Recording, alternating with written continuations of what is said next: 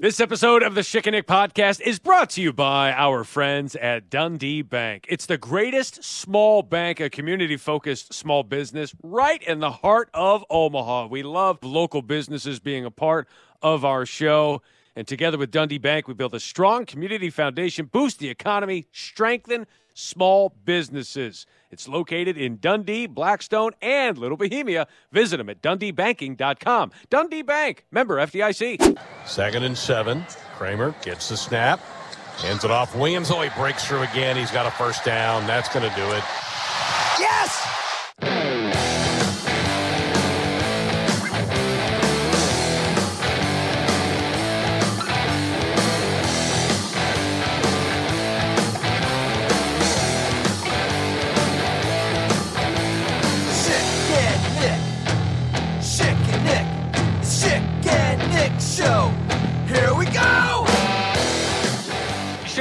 Started it that way? Should we not have done that? No, I think that was perfect. Just makes no sense for him to say yes, but it does at the same time. I enjoyed it. We just went. We're all. I'd imagine a lot of people that are listening just immediately are waiting for a Matty D drop. They want a Davison yes. They want something, and you gave it to them right away.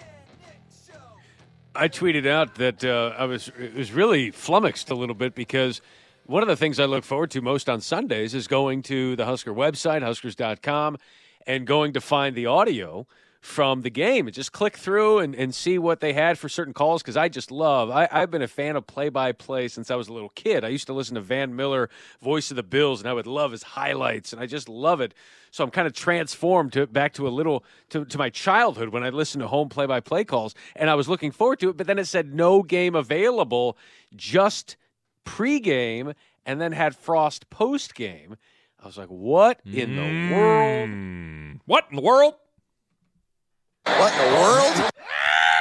That's how I felt about it. And then I won't mention any names, but someone reached out on Twitter and said, "Hey, I, I got it for you. Here you go."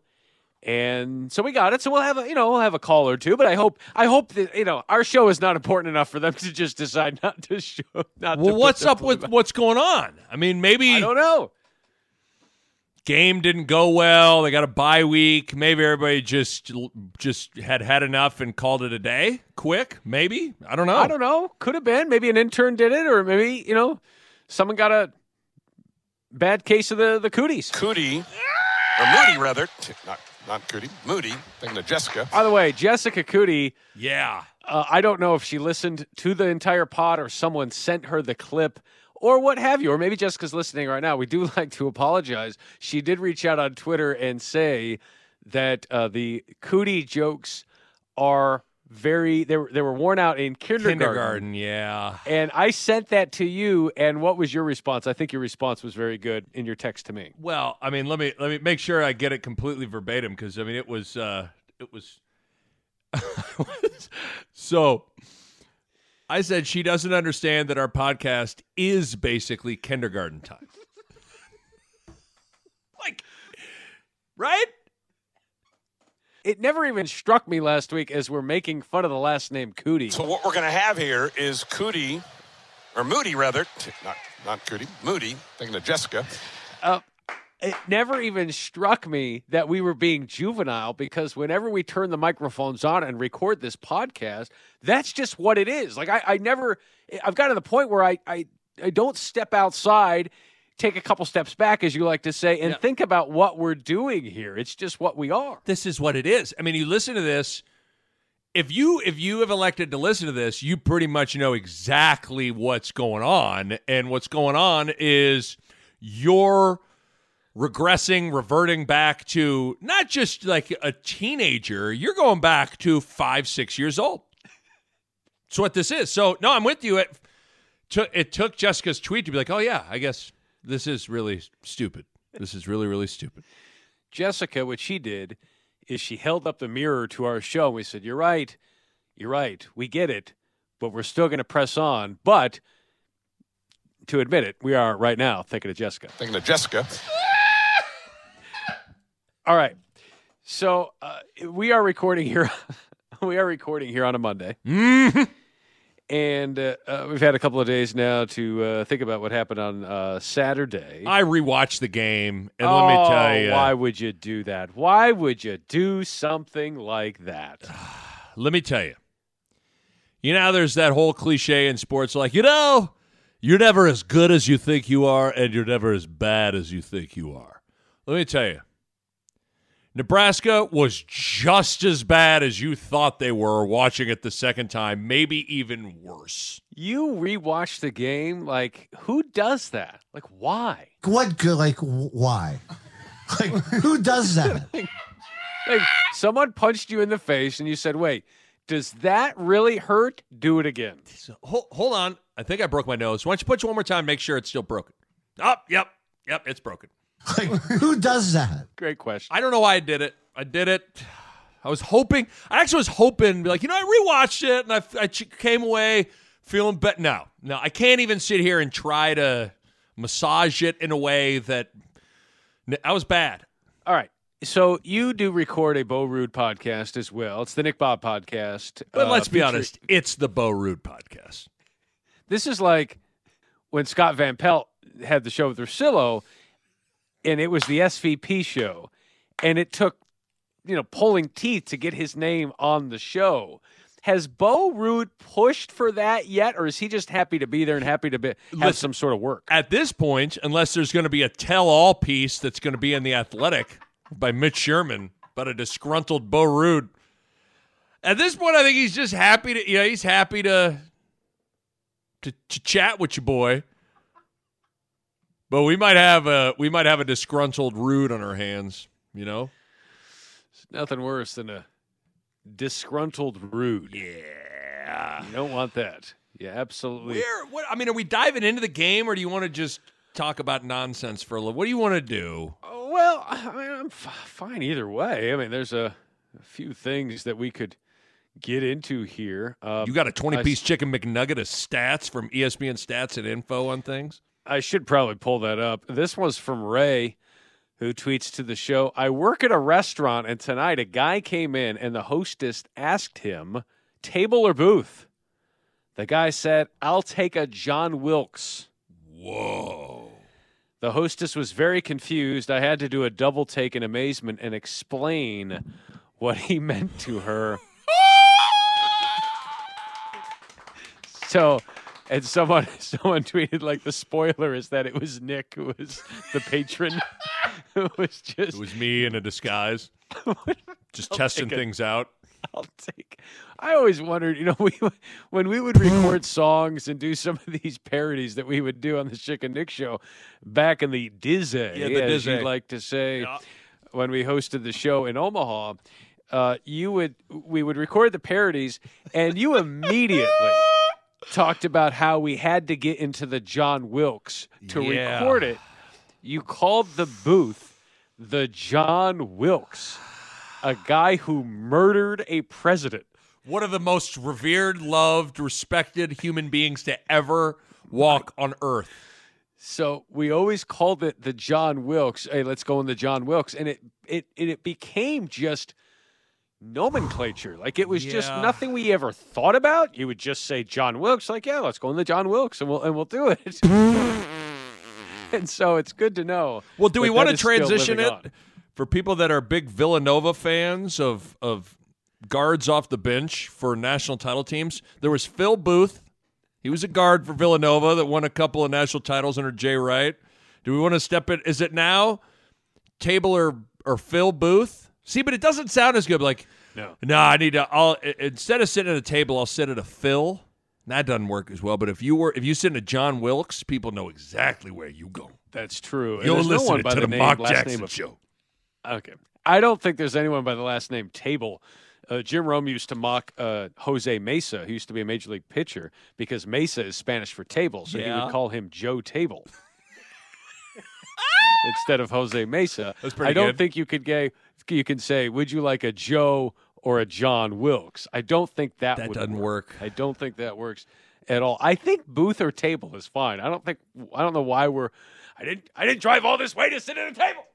Why can't we sit over there? That's not a booth! So who says we have to sit in the booth? I didn't take the subway all the way to New York to sit at a table like that.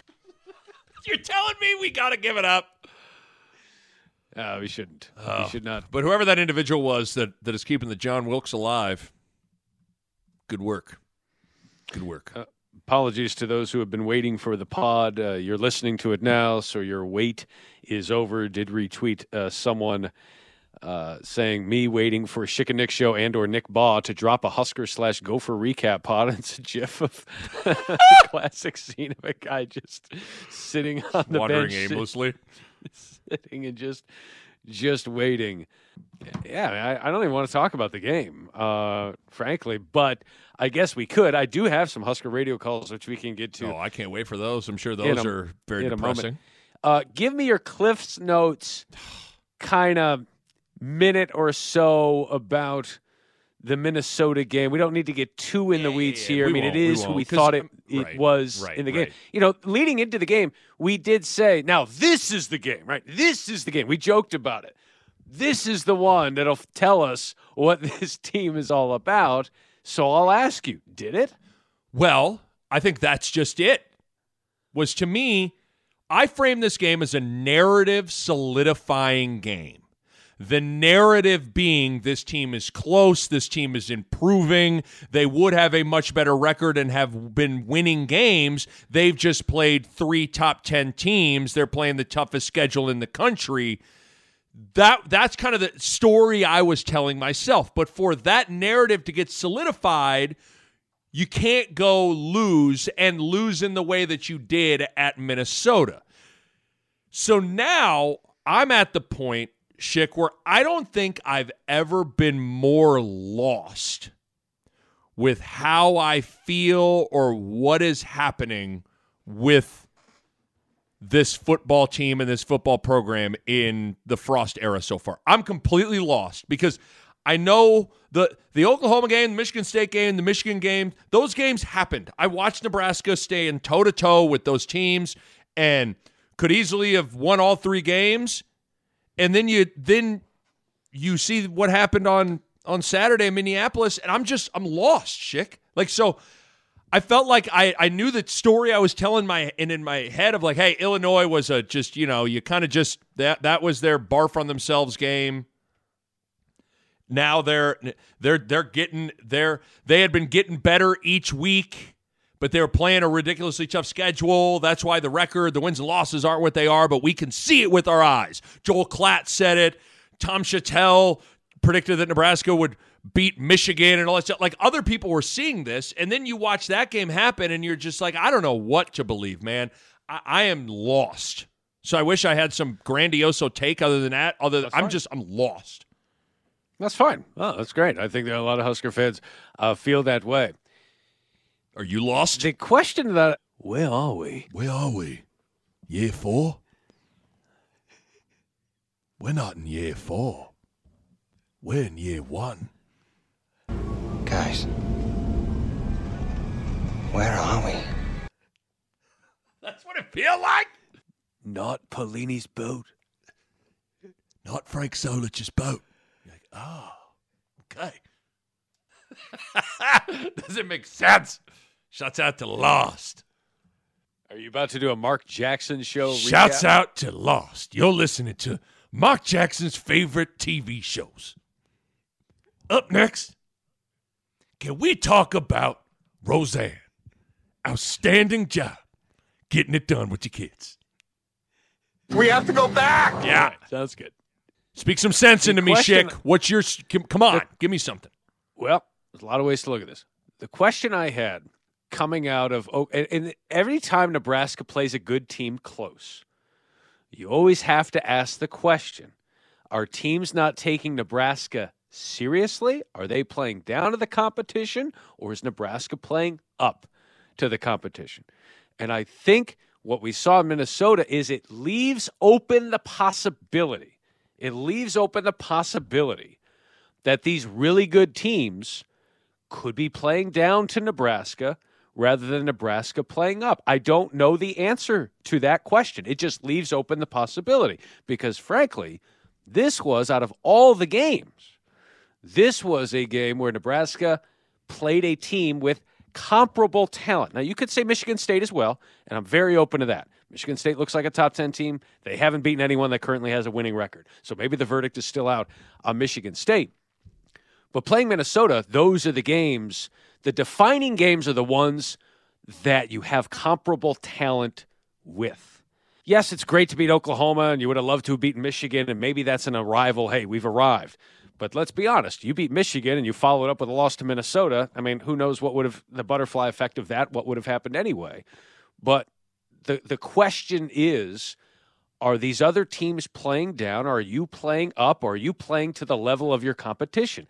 I don't know the answer to that, but it's pretty clear that I think the word lost is revelatory Yeah. for Nebraska and that this team still four years in doesn't know who it is and you still are asking the question how good is this team? Or frankly now it's how bad is this team? Like i we don't really know. And you have to make judgments because you only play 12 and nebraska does- doesn't look like they're going to play any more than 12 No. this year. So these judgments just have to be you, you, there has to be some sort of reckoning and recognition of were you that close or was it fool's gold? And I, I think the the whole notion of Nebraska's been beating itself, right, in some of these games with Michigan State and Oklahoma. I'm willing to still listen to that, especially Michigan. I think if Martinez doesn't fumble, they drive down, they go they go out and, and win the game. But at the same point, when it comes to making mistakes, like Nebraska again with three drives inside the 30, two drives inside the 10, not being able to score, this is just what they are. If there's one play that signifies what Nebraska is, it's Yant tripping, Tripping? at the one yard line. Yeah. You might as well have put a banana peel Right. at the one yard line because that signifies what has gone on. You cannot get out of your own way. And he no one tripped him, no one tackled him. He just fell. Right. And that's what this program has become a program that just falls. It just trips over its own two feet, and you never really know how what the potential is because you keep tripping over your feet. Right. And I don't what does that tell you? I mean, I've kind of gone on a long soliloquy here. I don't I don't really know. I just try to go to the okay, what would that coaching staff do? What would that coaching staff do? How would this team look with that coaching staff? Because there are a lot of examples in college football of teams that make improvement and it doesn't take that long and it doesn't it's not that complicated. I know, but the thing that's so hard because I completely agree with all that. The thing that's that's so challenging though is like the one thing, and I'm not trying to play the moral victory card. Is like they're not getting blown out. Like the the astonishing thing is that they are have lost 17 one score games, but it's a it's makes it that much harder to figure out. Like with by the by the end of the Riley era, they were just getting run off the field. That's easy to make make sense of. Pelini, even, yeah, they're winning nine games, but their three losses were just c- colossal, catastrophic blowout losses. Same thing with Callahan. By the end of the, year, it was easy to understand. I think because, think I felt like Nebraska played awful on Saturday, and they still should have beat Minnesota by at least a touchdown, maybe even two touchdowns. So again, you can frame that or massage that ho- however you want, but it makes it that much hard to make sense of. And that's human human nature is to try to make sense of what's going on. And I'm completely lost with it because the only thing this team consistently does, the only thing is find a way to lose a close game. That is the one through line through 4 years. It's the only thing they do consistently is they find a way to lose a close game. My dad always said, and it's a cliche, and he stole it from someone, and everyone knows it. It's bad teams find a way to lose. Mhm. Good teams find a way to win. Mm-hmm. Now, is it as black and white as that? I don't know if it is, but it's like you said. Are you a winner? Well, winners win, right? Winners win. And in the, when the margins are small, when the margins shrink, and that's what one possession games are. Whether you have more talent, less talent, equal talent, coaching and culture, discipline, fundamentals, those kind of things that you're instilling 12 months a year, seven days a week, six days leading up to the game, that's when that stuff to me comes to the surface. You either rise to the occasion or you wilt under pressure. Right. You either execute or you're exposed as, as frauds with flaws, right? So that that's where I get it. Again, I'm not. I don't believe there's going to be a coaching change at the end of the season. I don't believe that at all. I think that's a national spin, uh, unless it were to completely spiral out and you get blown out the last few games. But again, I don't see that happening. But the the question becomes how tenable is it moving forward? Because you know the big R word hanging out there, which is recruiting. We talk about it all the time, and recruits want to see results. Jim Harbaugh had a comment after the Nebraska game. He said it on his Monday news conference leading into the bye week. He said, "Nothing helps sell a program more than winning." Right. You know, the days of, of are gone of, hey, you can come here and play right away. Look how terrible we are. That's spin job. They see right through that. They want to come. They want to be a uh, play for a champion. They want to win championships and win football games. And as much cohesion as this program looks like they have from within, uh, if you're an outsider looking in, you're like, I don't want to be a part of that. All they do is lose. Right.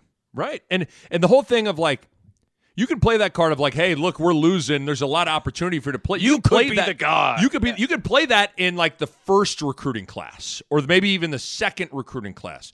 It's hard. It's it's hard to for that to be your big. If that's your big sales pitch now, that's not good. Well, and the negative recruiting of They're You know, going to get fired. are you even are you even going to Yep. be here? Right. Yep. That's the thing is you cannot lose. That's where that's what's so unfortunate about this Minnesota game and what makes the end of this season still very interesting is that even though Nebraska was 3 and 4 heading into this game, it didn't feel like the program was without momentum. Like it still felt like there was a little wind in their sails because of like I what I said at the top of like there was that narrative that was out there of like listen man they're close they've just played this the hardest schedule by a lot of different metrics in college football they're coming I think that's one of the reasons the Northwestern game, Schick, was so satisfying for people is because it validated that narrative. It's like, well, here they finally played not a top ten team and they beat the crap out of them. This is this this fits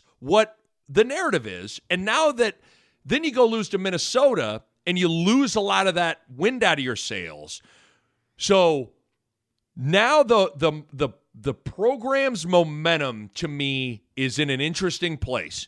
And that's why the final four games of this season, you feel like getting to a bowl game, that ship's probably sailed, but you gotta find a way to to not just be like Tommy Boy at the end of the movie when he is out on that little pond and he's got no wind and he needs to sail in because he's got to get somewhere. There are there. For an hour with no wind again, I'm supposed to be at Michelle's for dinner. so if you could give me a little help, I'd appreciate it. there are a lot of things you could come up with, you know, for excuses. I mean, the the fact that no team has played eight straight games, you know, they've been playing since week zero, right? Illinois had a bye week while Minnes- while Nebraska was losing to Minnesota. Ne- Nebraska certainly looked like a team that could use a week off. Mm-hmm. And in retrospect, you wish they had one this past this past weekend, but you also felt like there was some momentum building uh, going into this, and you're playing a team, Minnesota, that's fresh and coming off a bye, but down their top two running backs, and they wind up getting it done. Um, there's really no way to spin this. It's just a program that is still finding its way in year four and uh, f- trying to find out what it wants to be. And I um, I talked to PJ Fleck on Monday for the Big Ten channel Yep. on Big Ten Radio with Anthony Herron and me, and I want to play a portion of this Ooh, okay. because we asked him, I asked him about the fact that after the game, he said this was culture versus skill. Yeah. I asked him what he meant by that.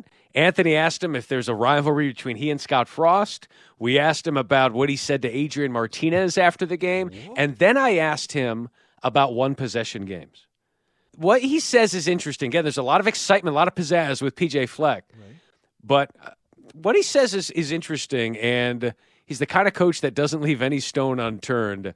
Uh, here is a part of that interview from Monday morning. Was so fascinated by your comments uh, post game after the win over Nebraska, and it's been written about. And I'd love you to just go on as long as you want to explain what you meant when you said it was culture over skill. What did you mean by that? Yeah, well, first of all, I think that's somebody's interpretation of just what I said, right? I've said the word culture over skill or just culture, period, for the nine years I've been a head coach, maybe every single day. Because um, we define culture as connecting people. That's it. And uh, I've said the word culture maybe every day for the last nine years. And it matters in, in families, in businesses, in classrooms, and teams. And I was talking about our football team. Uh, in the past game, like every game, it takes culture, connecting people um, with their skills and their talents, and playing together to be successful. Simple as that. To that point, now, and I, again, I, li- I like what you're saying there about culture, and that's good. But people, and when I say people, I mean those who are covering the team locally and reading stories saying, well, that's disrespecting your team, saying it's culture versus skill, and that's why you won. What's your response to that? Well, it, it takes more than just skill to, to, to be successful in life, right? And we have very skillful players. And we take that and mold it with our culture and create talented individuals. That's the skill plus the heart, the spirit, the unconquerable will, the connectivity, being a great teammate, being a great person academically, athletically, socially, spiritually. How you do one thing is how you do everything. So it's not just the skill. We have very skilled players, and our players know that. We tell them that all the time. But you mix it with a culture of positivity, of growth, of learning, and all the things I just talked about. And that's what I think really successful companies, businesses, families, schools, universities, teams have. And that came down to, you know, two teams playing incredibly hard, incredibly hard and leaving everything on the field. But for our football team, right, our football team, that's the only thing I can ever speak of. It, it came down to us having to be able to play our best with our culture on display of connecting each other with all of our skill and talents. And and part of what, what your fan base, though those who root so passionately for the Gophers, did did get a kick out of was, and you you may have heard at some point what uh, what Coach Frost from Nebraska said during Big Ten Media Days about quote sloganeering, and some folks interpreted that as, as maybe being you know an, an interpretation of of how you operate. I'm wondering, did you hear that? Did you take any umbrage with it, and did that add anything to this rivalry that's already there between Minnesota and Nebraska? Well, first of all, we have a ton of respect for Nebraska. I have a ton of respect for Scott Frost, and it's just like we do all of our opponents, no matter what. Um, and again, I mean, we do everything we can not to, to, to block out, or we do everything we can to block out the outside noise. We talk about internal is what matters, not the external. Now, what people say about us, what the you know what they call us, the things like that, I I, I can't control all that. All I can control is our football team, our culture, how we change our best, how we connect our players, and how we make playing at the University of Minnesota the best collegiate experience we can provide from the administration standpoint, from the football standpoint, academically, athletically, socially, spiritually. You know, we have a 3.6 GPA as a football team. That's part of the culture, right? That's part of a high expectation and a high standard in every area of our life, right? And row the boat. It's a saying and whatever you want to call it, but it's a never give up lifestyle that we have here that is bigger than ourselves. It's a lifestyle of serving and giving. And it's it helps our children's hospital here, right here at the University of Minnesota, and it connects our players to philanthropy. And but again, uh, I can only control our football team and control what's being done inside our four walls. I, I can't control what people are going to say about us on the outside, and uh, we have a ton of respect for Nebraska and, and who they are, and and uh, and uh, again for the game we played yesterday as well. You had a what seemed to be a, a, fairly special moment where you, you spent a little time with Nebraska's quarterback Adrian Martinez before you guys left the field. You know, if you're not going to get into specifics, completely understand that. But what was sort of just the context of that moment you shared with him?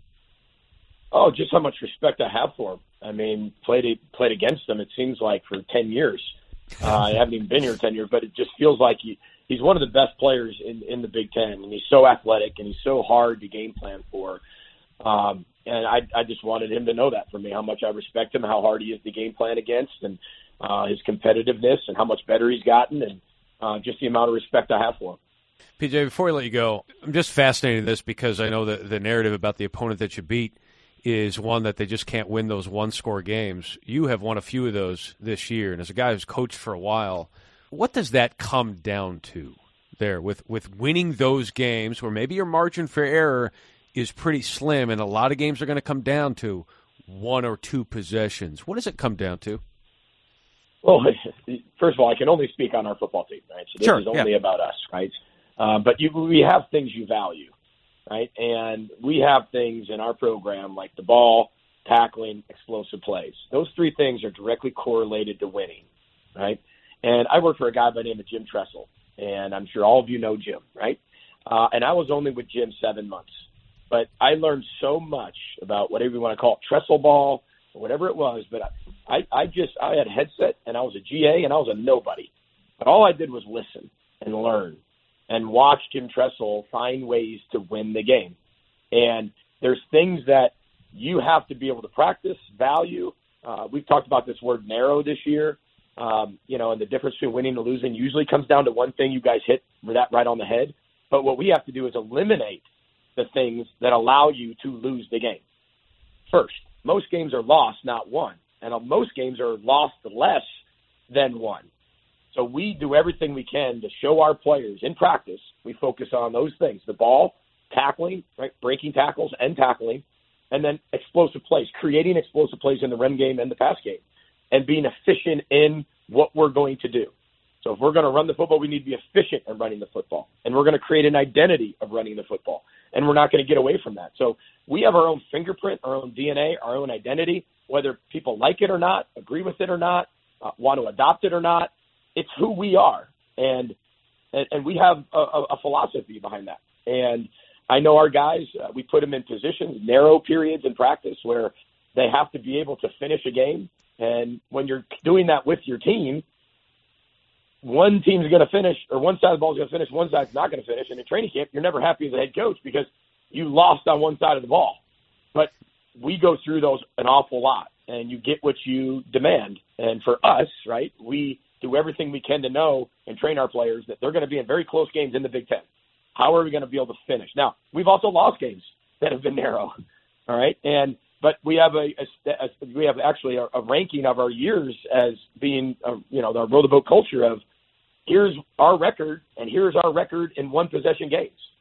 And that's what we value. And would I like it to be a one possession game every week? My heart would prefer not. However, it happens in the Big Ten and it happens in college football. And you only have so much time and, and, uh, and so much energy. You got to focus it on things that you believe in, your core beliefs. And for us, that's one that I choose to have us believe in it. Now, that doesn't promise we're going to get it done. It doesn't. It doesn't guarantee you anything. But it, my job as a head coach is to make sure that I stack chances on top of chances on top of chances for our players to get them in a position mentally, physically, and emotionally to be ready to go win games on Saturdays. That's just part of PJ Fleck there with Minnesota. Yeah. Uh, he is three and one in one score games this year. He has three wins in one score games this year. Scott Frost has five in four years. Right. Um, PJ Fleck gets knocked a lot for the slogans, right, and the catchphrases and all that. There's nothing fake about it. No, right? I like This PJ is- Fleck. This is who he is. Yeah, uh, he's got good culture. There's a lot of buy-in. Everyone's all in. You hear that clip about you know everything he's talking about, especially one-score games. What kind of goes through your mind? Because Well- that's the first time you heard it. The first time, the first thing that stood out to me was something that that it was a quote. He dropped it, and I think it's something that applies so much to Nebraska. And it's it's a quote from Brett Bielema that he that Bielema said at Big Ten Media Days. He said, "quote It's a simple idea, but it's also not preached nearly enough. That most of the time, more games are actually lost than won." And I think you heard basically Fleck say as much. But one thing that's interesting to to hear Fleck talk about, it's interesting how much it sounds like they talk about one score games. They value what happens in those one score, not just like a broad, hey, we got to win, got to lose, don't want to lose, whatever. Like they seem to really put a big emphasis on that those particular things in a close game. So, you know, listen, you you get good at what you value. You get good at what you spend time on. You get good at what you deem as important. I have to imagine because of the way things have played out that Scott Frost has put an added value on close games, one score games, the things that go into that. But you listen to Fleck talk, it certainly sounds like that is something that has been preached from day one. And it shows, right? Like I, I think I think it shows. So yeah, I mean I, think there's a I mean you certainly could tell it, Fleck was being very diplomatic and safe with some of his answers for for certain things. Um, but I guess what was your take? I'll, I'll get into it. Some of it. Some I, I want to talk about Martinez and what he had to say about Martinez in a second. Yeah. But what what what what stood out to you? You were the one. You were doing the interview. What jumped out at you with some of his answers there? I like where he said you have to eliminate the things that cause you to lose the game, not do the things that cause you to win. Right. Right. Take out the factors that lead to losing. And it made me think about, you know, in, in the phrase, you get what you demand Yes. out of your players. That isn't necessarily physical stuff. This is mental stuff. The culture stuff is mental stuff. It's from the neck up stuff. And you think about where he's been, right? And I and I wonder about it.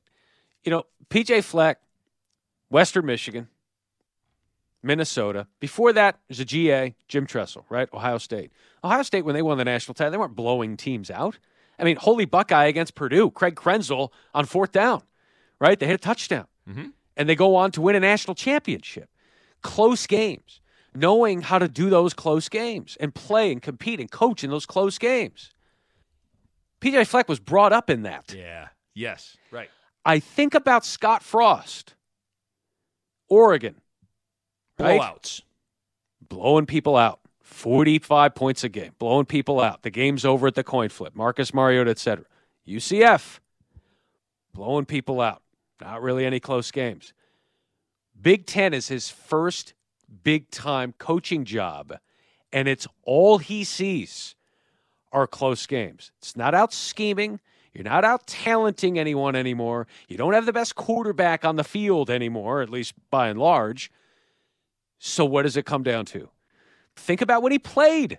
That's at what I was just going to say. Think other than the Missouri Right. game, other than the Missouri game where Davison catches the Wiggins, you know, the kick. Other than that, Schick, how many one possession games, in all reality, was did Scott Frost quarterback in? He lost the one at Arizona State, nineteen to six in ninety in nineteen ninety six. But other than that, not a ton of one score games. So it's a great So- point you make. Yeah, I mean, He's never had to you- exist you in this do- world.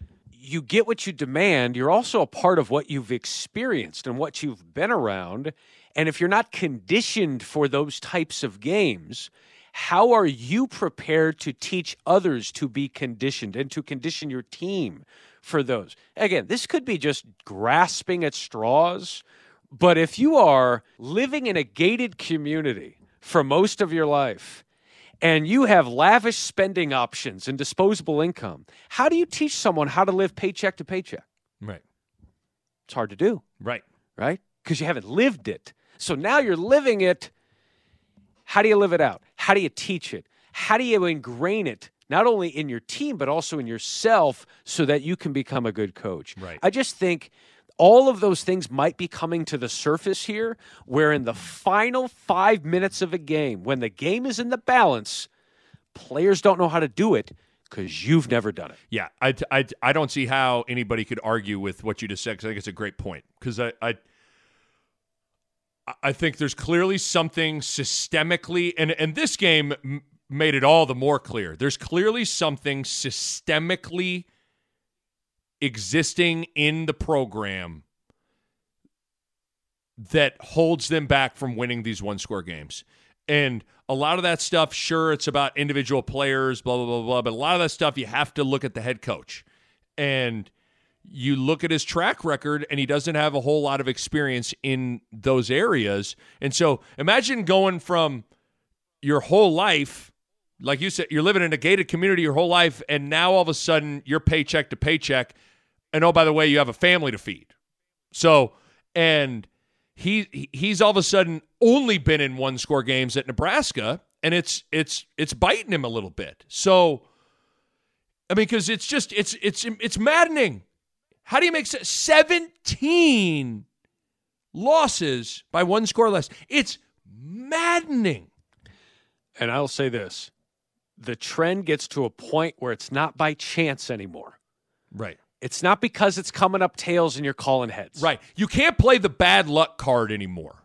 You know, maybe maybe the first year, two maybe a little 2019, you could play the like, man, they're just they're just snake bit. They're just they, it'll even out. It'll no. At some point, it's not bad luck anymore. And I even think about. Uh, and you'll understand this because you've you've called college basketball games and you know what what happens at college basketball practices and at shootarounds. I think about the fourth the fourth down at the one inch line and and not getting under center. You're fourth and goal at the one inch line, you're not getting under center. What I like in that too, Schick, how many times you've been at college basketball practice, because I know I did it, where coaches devote five minutes and they work on special situation plays. Two seconds on the clock, full court. What are we running? Sideline out of bounds. There's three seconds left. We need a three. What are we running? And they work on it, knowing you could go the entire season and not one time run your length of the floor, Valpo, Bryce Drew play, home run play, whatever. But in the in the in the event that this pops up, we've worked on it. See, I look at that that fourth and one inch from the one inch line as a team. He can say what he wants about I've watched all their snaps. They're pretty good at sneak. No, no, no, no. You don't work on Martinez getting under center. And that's on you. And that might have cost you the game because you didn't work on. Who knows? You could go the whole rest of the season and never need another scenario where Martinez has to get under center. But in the event that you do, which you did in a huge spot in a huge game, you weren't ready for it. And those are the things that Fleck was talking about. Those are the little details that have eluded this program. And sometimes it's those little things that are the difference between winning and losing. Because come on, man, you got Cam Jurgens, who's playing at a pretty high level at center. You got a big, athletic, strong quarterback. You need one inch. What are you snapping it five yards back for? Because then you you go, oh well, he Yant tripped, he would have scored. Well, that's a part of it. You run the risk of something like that happening if you don't get under center and run a sneak. The more yards you have to run, the greater risk there is of something bad happening. Yes. I mean, there's no. That's why Tom Brady will just get up under center and sneak it forward on fourth and one. Right. Push the pile. Right. Make it happen. Right. I- I've never understood. I've, I will never understand. I think Kelly Stouffer brought it up too. Why would you run three or four yards when you only need an inch? Right. You know, Right. you only need a couple. Doesn't make sense. It, it doesn't. You know, and we saw this week in college football, like even Purdue can find its way to an in-season top twenty-five. It's been since 2007, but they're in the top 25. You know, Nebraska, the only time they've been ranked in the top 25 under Frost was preseason 2019. Yep. And that was it, Yep. right? That was it. But Purdue finds a way, right? Purdue finds a way off a bye week to do this. And so to, to polish off the joke, after the bye, now we'll find out what Nebraska. There you go. Real quick before we get some some Davison Greg Sharp bites here. Let's take a time out from the Schick and Nick podcast to tell you about our good friends at Dundee Bank. And there's a catchphrase that I think should be incorporated with Dundee Bank uh, for all of their commercials, all, All of their the commercials. All the sports. And it's pretty simple what it is. You want it? I do want it. This is why I set this up. This is totally unscripted. I wanted to steer you to your Mark Jackson. What if Mark Jackson were the spokesperson for Dundee Bank? What would it sound like? You done did it with Dundee Bank. You done did it with Dundee Bank. Now, as I say it out loud, I'm not surprised they haven't adopted it, nor do I expect. Dare ye? But between us, let's be honest, they are the greenest bank in Omaha through solar power, zero waste, historic preservation, and community support. it's the greatest small bank, a community focused small business right in the heart of Omaha, Nick Ball. Yeah, you feel good about it when you're banking with Dundee Bank because nearly 100% of your deposits are filtered back into the community through loans that support local individuals, businesses, and neighborhood revitalizations. They're all about building a strong community foundation. They're going to boost that Omaha and Dundee area economy, strengthen small businesses. And how about this? You open an account at Dundee Bank. Dundee is going to donate 10 bucks to a local nonprofit. You got to love it. You need to. They're located in Dundee, Blackstone, and Little Bohemia. I'm going to give the website, then you give you give the catchphrase. It's DundeeBanking.com at Dundee Bank. You done did it at Dundee Bank. Dundee Bank, member FDIC. Can I? Can, let's have a real quick Martinez conversation because it's so interesting. Yeah. I mean, you listen to Fleck Yeah. say, you know, seek him out and and hug him and talk about how how much he respects him, and he even uses the phrase, "He's one of the best players in the Big Ten. He's so hard to game plan for." There was another part of the conversation that I cut out where he just said, I, I asked him, why was the defensive plan perfect? Like he said about Joe Rossi's plan, the DC. And he just said, well, it's not like it was perfect, but the whole offense revolves around Taylor Martinez. Right. That's what he said. Yeah. And so we just wanted to make sure we kept him contained. Right. And, and they did. So I, I just think it's interesting where you hear coaches say that. You even hear someone like Brett Bielema all the way back to game one said, boy, we felt like we had to sell out to stop one guy. Now, some of that is an indictment of what's around him, but I guess what I'm getting at is it's interesting, depending on what lens you want to view it from, you'll come away with a different thought on Martinez. There are a lot of fans that want to turn the page on the Adrian Martinez era because he's just not winning, right? And more often than not, as much as I've been a Martinez defender and I still think the guy's got a lot of talent, more often than not, he's the culprit of making a big back-breaking mistake. Case in point being the safety, the intentional grounding in the end zone, where you got to know better. You got to know where you're at on the on the field. You can't make that play. You're a four-year starter. Or even when you're running on the goal line, Right. find a way to make it clear that you reach the end you zone. get in, right? He, more often than not, he doesn't make that play. But it's just such an interesting conundrum. In, in, in a lot of ways, like Martinez is a microcosm of Nebraska, where it feels like he's a good player. It feels like he's close to popping through and achieving the potential of what he could be, but he just isn't. And you say the same thing about Nebraska, where it feels like they're close. It feels like they're going to get over the hump and and you know capitalize on on the potential that they have as a program, but they just haven't. But I don't know. It's weird. Like I, I got a whole bunch of emails last week about asking about, hey, do you think Martinez will come back? And then you get some people going, I don't think you want Martinez to come back. You know, it's it's a weird thing where I think there's a lot of coaches that are scared to death. Even Pat Fitzgerald said, "Man, I'm so that guy's." You know, he went and hugged him after the game and said, "I'm I hope I'm done playing against you." And so it's weird. Like opposing coaches are scared to death of this guy, and then some fans want to pack his bags and and move on from the Adrian Martinez era. And on some level, both sides are kind of right, aren't they? Yes. I still think you've I'll, won I'll it say this. Next year. Yes, without question. I think it's always the hey, do you want what's behind door number three? Do you want the two hundred dollar gift certificate underneath the box? I mean, I kind of know what this is, and Right. I'm better off with it than without it. I'll take so I Martinez don't wanna risk versus the unknown of door number three. Yeah, sure. Yeah. Can I ask you this question then? Because it made me think of this. I didn't think we'd get too much in the weeds, but we are, so let's weed whack a little bit. Okay. Um, why isn't Verduzco getting criticism? Because here, I asked this question because of this. You've seen Martinez's talent. Mm-hmm. It's unquestioned. It's unquestioned that he has really good talent. But when you peak as a freshman, and again, this could be his best year, and you could make that argument, and that's fine. In the biggest moments, it's not, but whatever. But the difference between freshman and this year is I mean, there's there's improvement, but it's not this huge leap, right? That you would have anticipated. I look at what's going on at Penn State. Sean Clifford before the injury. Three offensive coordinators in three years. Mm-hmm. You didn't start seeing him fulfill his potential until Mike Yurcich stepped on campus. Yeah. And he's only been there since this past winter. Verduzco's been there a few years, obviously. Mm-hmm. He's been teaching, you know, and the offensive coordinator, whatever. I mean, you, you know it better than I do, but but why? And maybe it's an OC question, not necessarily a, a quarterback's coach question, but th- there is a pass being given.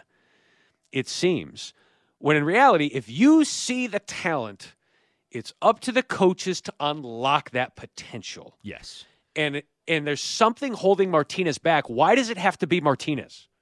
Yes. That's holding him back. Right. I, I totally agree. I, I like, and this isn't meant to disparage a guy 10 years after the fact, but when you watched a quarterback like Zac Lee play, you didn't necessarily think, boy, there's so much more there that they're not unlocking. I don't, I know that that comes off as mean, but I don't mean it to. With Martinez, you could argue that by the end of his career, he's the most uh what's the word like the most under maximized individual player at Nebraska in two decades in terms of his improvement, progression, tapping into all of his abilities. Schick, I mean, when you take it all into consideration, he's one of the most talented quarterbacks to ever to be in Lincoln in the past 20 25 years. Look, Bill Callahan said it, and he got ridiculed for it about Joe Ganz it being system, right? Right. Joe Ganz put up those numbers. System had a lot to do with it. That's coaching, right? Right. And Ndamukong Suh was not going to be a first round pick until Bo Pelini came to campus. He was not going to be a top five pick until Bo Pelini coached him up and, and, and unlocked that beast, right? So we can't say coaching matters, but then discount it when we're talking about Adrian Martinez. And maybe it's not Verduzco, maybe it's Frost, right? Maybe it's Lubick. I, I don't know. Or it's What- recruiting. I, I don't, I don't, You're recruiting, missing on guys, you know, like missing on people around him. Yeah, and I don't I don't know, but coaching him up, making things easier. I, I don't know. I don't know what that looks like. And again, maybe there's an injury there. I know Frost talked about it a couple weeks ago, right, saying and there probably knew what- is. what, he's going through. Right. A part of me now, hates like, it. Side is note on that, a part of me hates that. Like either like either tell us he's hurt. Don't don't hint at it and then you, you know what I mean? Like he's kind of done that like they only knew he was playing like then freaking Yeah, tell only- us. Like you know, I don't know, I don't know. A part of me is like don't don't halfway go there and then not go there. That's just I mean, we this is a little thing for me. It's like either either Yeah, tell I don't us know or if it's don't. yeah. Like physical, mental, like is there something going on behind? I, I don't know. Like, Yeah. don't even throw that out there unless you're going to answer the what or Right, the right. why. But but no, But you're I- right. I mean, it's I- it's it's But I just wonder, yeah, about about coaching and not even just putting stuff around him, but just making him better. This year, he should be having an all everything type of season, and he might still be the best quarterback in the Big Ten outside of maybe a C.J. Stroud or Sean Clifford, but. Uh, but it, again, it's those mistakes in those final few minutes, and crazy, man. Misreads, and that's not why you lose this game. But no, but but nevertheless, it's it's bizarre. I mean, it's it's it's maddening. It's bizarre. It's it's you you watch football all day on Saturday, and you you see you you see things from Martinez that make you go, "Boy, I don't know if I've seen five better quarterbacks play this Saturday." And then you, but then you look at his record, and you also see a few plays that he makes, and you're like, "Sheesh." Uh, and like Steve Spurrier said in Dirk's column last week, Steve Spurrier was quoted as saying, "Does Nebraska have any other quarterback other than Martinez?" And said, "I just feel like something bad happens a lot with that guy."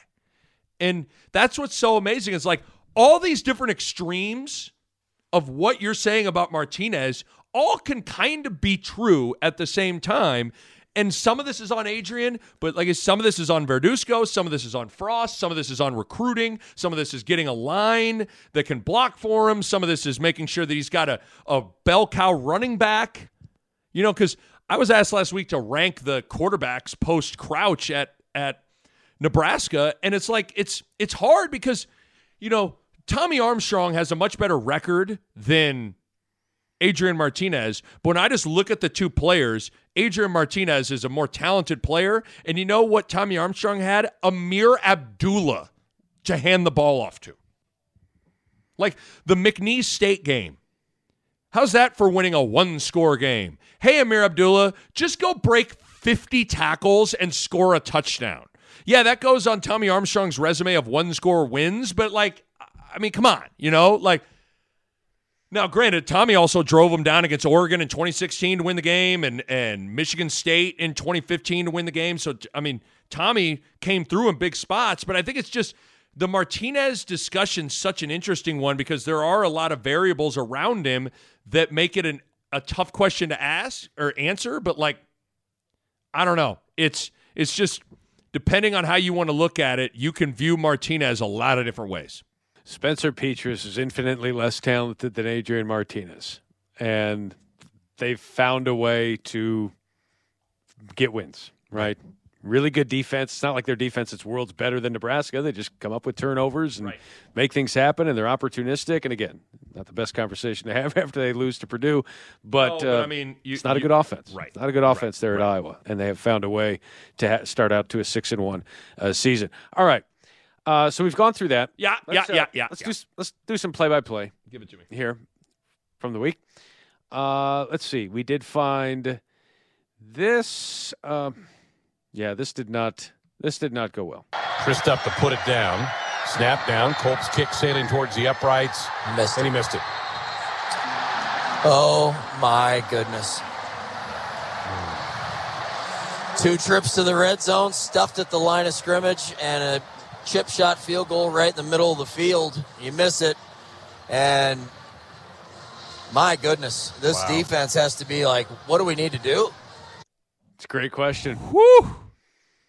That How is about a- we haven't talked about that enough real quick and we'll keep it like the defense talk about the tale of two halves. They were that was their worst half of football all year, but then the second half, what more can you do? I mean, two interceptions to start the half, they forced two straight three and outs, then they I mean it was like what more can you do in the words of Matt Davis? What more can you do? Is a great question. Uh, this was after the uh, after the intentional grounding that resulted in the safety. Incredible. Unbelievable. Unbelievable. Unbelievable. Very very true. Very big emphasis All on the that. un. Oh boy. Oh boy. Not very good. Oh boy. Um, so there's there's just a few of those uh, those clips there. Look, we are entering a bye week here, and I know this is old, but people have been tweeting about just needing some sort of laugh Oh yeah. here. Are you good with this? Oh, I mean, yes. Am I good with laughing? Okay. Yes, right. I am. This was 10 years ago this month. 10 years ago this month when Bo Pelini was still the coach and we were still on the air. And this is something I'm going to play for you something that we have never played before. Remember the the Kathy can't get off the phone with Bo and keeps Yep. gushing. I'm going to play you the original. This is Kathy calling up, talking to Bo Pelini on Husker Sports Nightly with Greg Sharp hosting it. This was around mid October, October 14th ish or so, 2011. And this is her. She's called the show before, obviously, and she's praising Bo. This is the unedited version on Husker Sports Nightly. It's become a classic. Let's get back to the phones. Let's head out west to the Panhandle and the Lions and Kathy. Hi, Kathy. You're on with the head coach. Hi, Greg. Hi, Bo. Hi, Kathy. How are you? I haven't talked to you this year yet. I know. You the te- are you, Teacher. You the teacher? Yeah, I'm a Yeah. teacher. Yeah, I remember you. I uh, yes, I taught Broderick Nickens, which he would be horrified. Well, if he'll probably hear this. But anyway, I was just calling to um, express my support for how you stood up for your students. I mean, that's what they are, student athletes. I'm a teacher.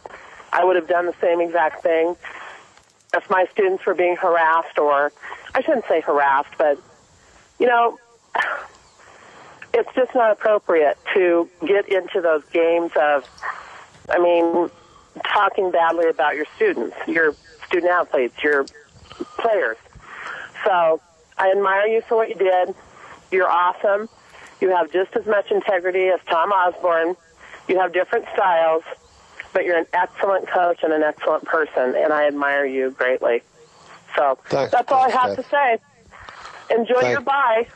Appreciate it. Enjoy your weekend. Have a great season, the rest of it. Thank you very much. Take care, Bob. You too. Okay. I don't know if I've ever heard the full thing. That was it. And so I listened to that on Sportsline and thought it really sounded like Kathy couldn't get off the phone. Like she kept wanting to talk to him. And he kept saying goodbye, and she said she kept going. So I said, Well, what would it sound like if she really kept going? And we edited it, and it turned into this sensation where every time I hear this edited, I know it's fake, but I can't stop allowing my brain to think it's real, and my stomach hurts from laughter. This is the version we created. But you're an excellent coach and an excellent person, and I admire you greatly. So Thanks. that's all I Thanks, have to say. Enjoy Thank- your bye. Appreciate it. Enjoy your weekend. Have a great season, the rest of it. Thank you very much. Take care, Bob. You too. Enjoy Thank- your bye. Thank you very much. Have a great season. Appreciate it. I admire you greatly. Thanks. That's all I Thanks, have to say. Enjoy your weekend. Enjoy Thank- your bye. Enjoy your weekend. Enjoy Thank- your bye. Enjoy your weekend. Enjoy Thank- your bye. Enjoy your weekend. Enjoy your bye. You too. Have a great season, the rest of it.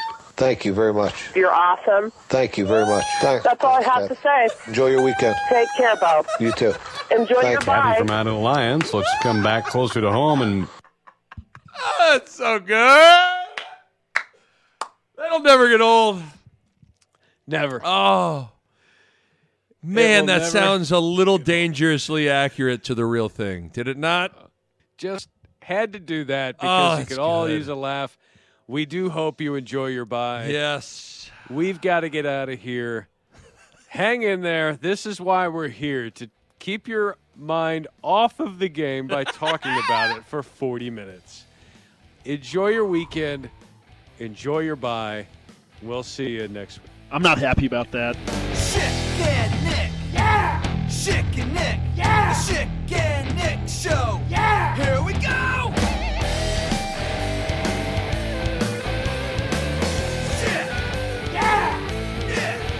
Yes. Yeah. Yes. Yeah. Yes. Enjoy your bye. Unbelievable. A Hurrdat Media Production.